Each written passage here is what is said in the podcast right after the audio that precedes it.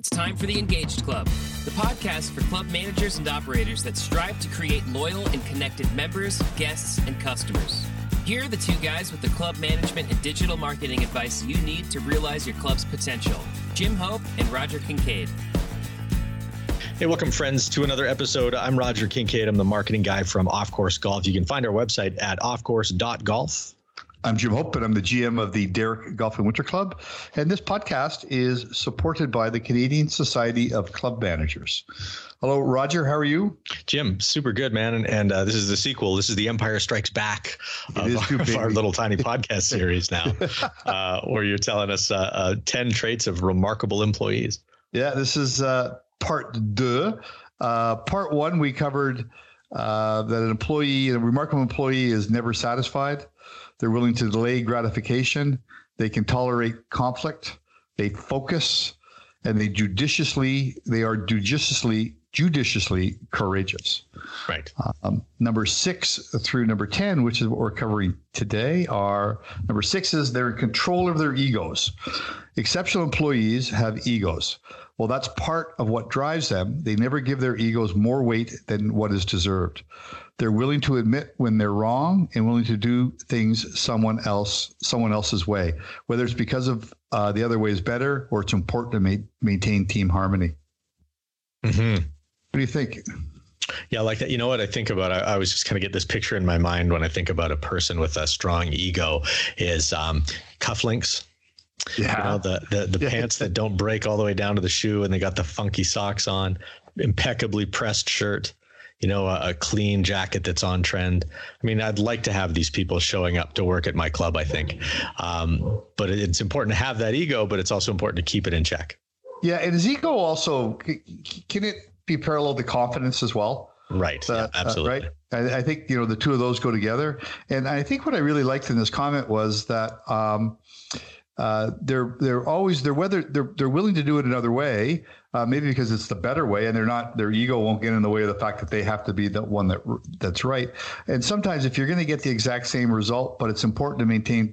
maintain team harmony, you'll do it that way anyways. Mm-hmm. So they, yeah, they have an ego. Yeah, they have confidence, but they're, but they're more focused on the end result and making sure that that happens. And they're willing to do it, uh, you know, to keep the team happy as well. I thought that yeah. was really, you know, I, I, it's always funny to me too, that a lot of people just instantly correlate having an ego with being a jerk. And uh, those are two completely separate things. I mean, don't tolerate jerks in your midst, but I like the person with an ego who's very confident about the domain that, that they have some, you know, authority and, and, and some command over, some mastery over, understanding where the boundary on that domain is and where it is that they go from mastery to learning more.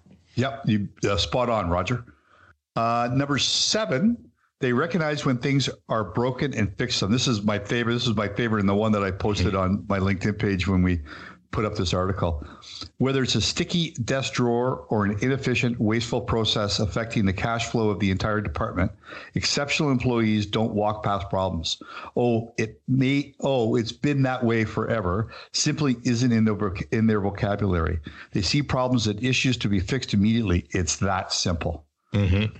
Right. I remember the first time I heard the phrase never walk past a problem, and it just completely changed me. And there are so many times where I will, you know, walk down into the laundry room, grab something, turn around, leave the laundry room, stop, turn around, go back to the laundry room, take my clothes out of the dryer, put them in a basket, carry them upstairs.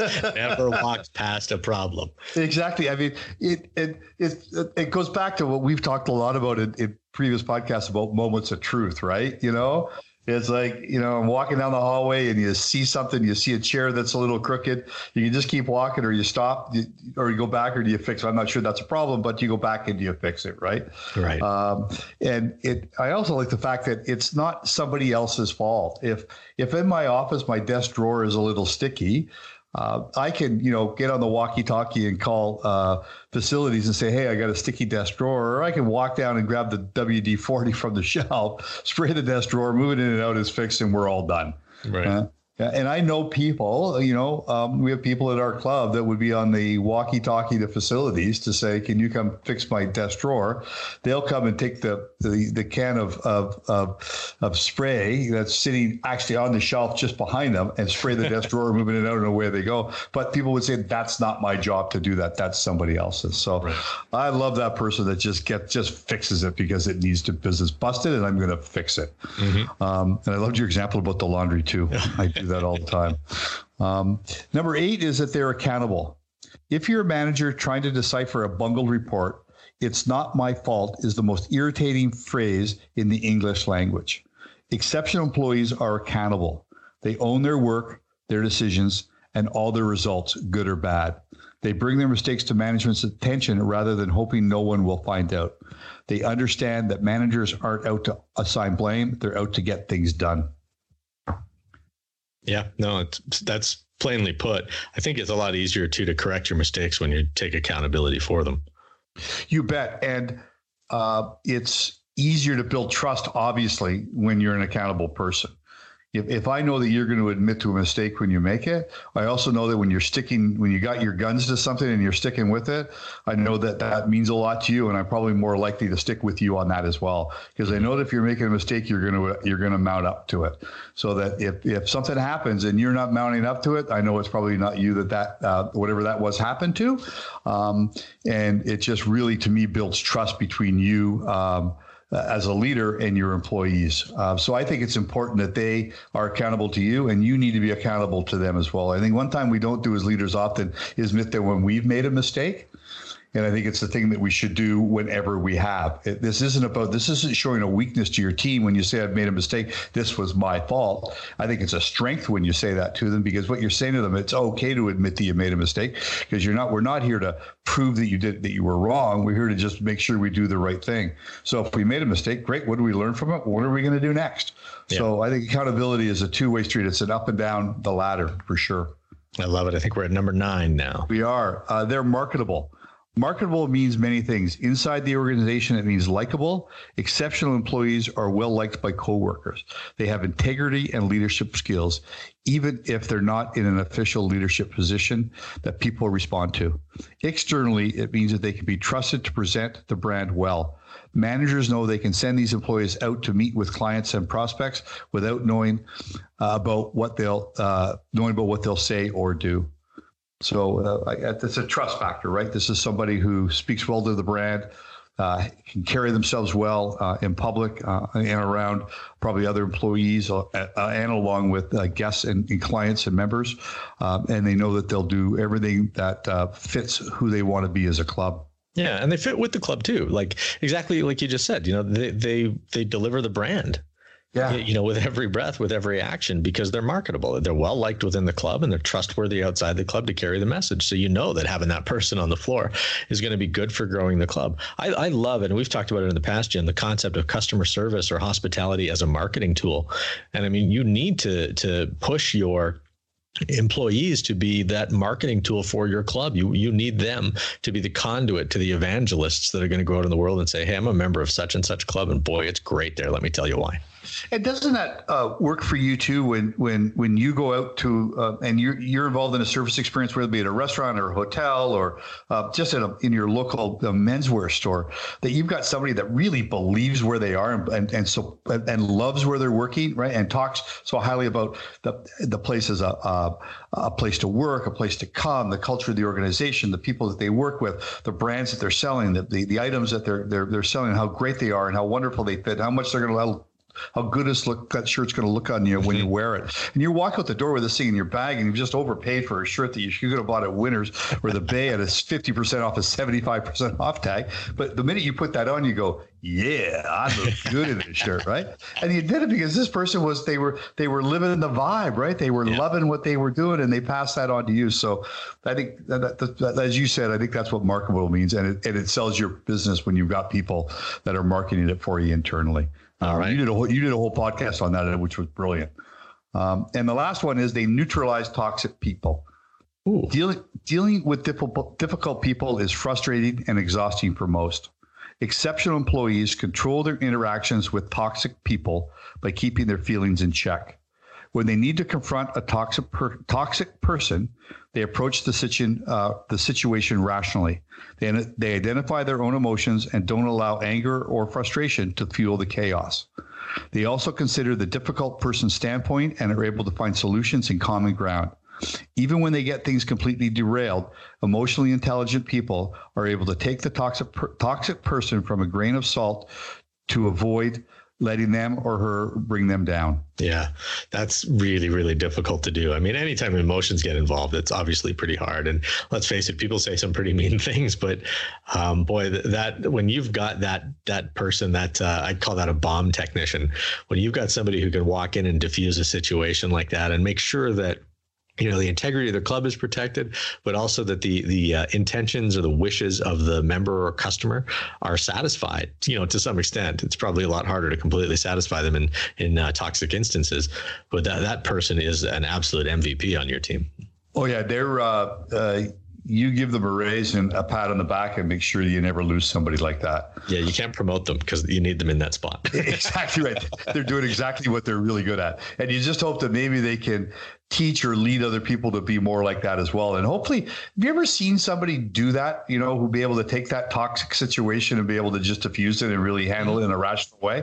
I just find that a really big learning moment for me whenever I see that. Like, I stand back and I admire them for being able to do that, because I, I can get hot tempered at times, right? And want to, uh, and not so much fight back, but defend myself or defend our team or defend the club. And then it becomes an even more uh, sort of irrational situation we're in.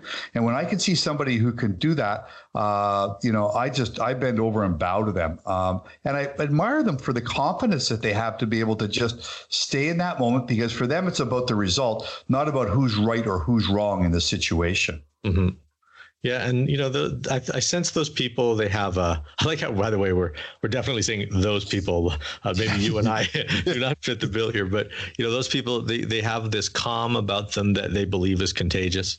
And then if they just maintain their calmness, then it, it'll, uh, it'll spread about the, the rest of the situation.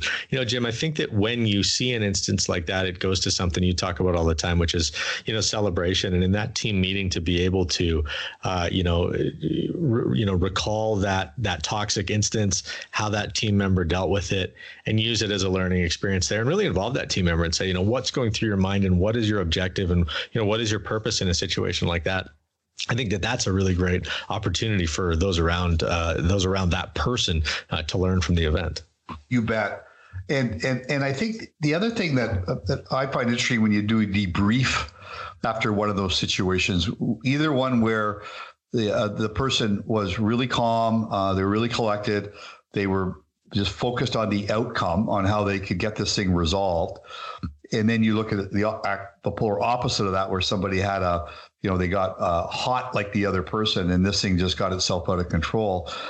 I think when you, if you do a debrief on that with the two people, or especially the person who weren't able to keep their emotions in check, at the end of it, they probably are going to say to you, man, I really didn't handle that really well. Right. Because yeah. they're, they're going to go home with some baggage from that, right? Mm-hmm. Whereas I don't think the person who kept their emotions in check was able to handle that in a really calm and controlled way. They're going home feeling pretty good about the end result, no matter what the result was, because the fact that they know that they didn't help put any more fuel to that fire, that mm-hmm. they tried to calm it and probably were successful at the end of the day.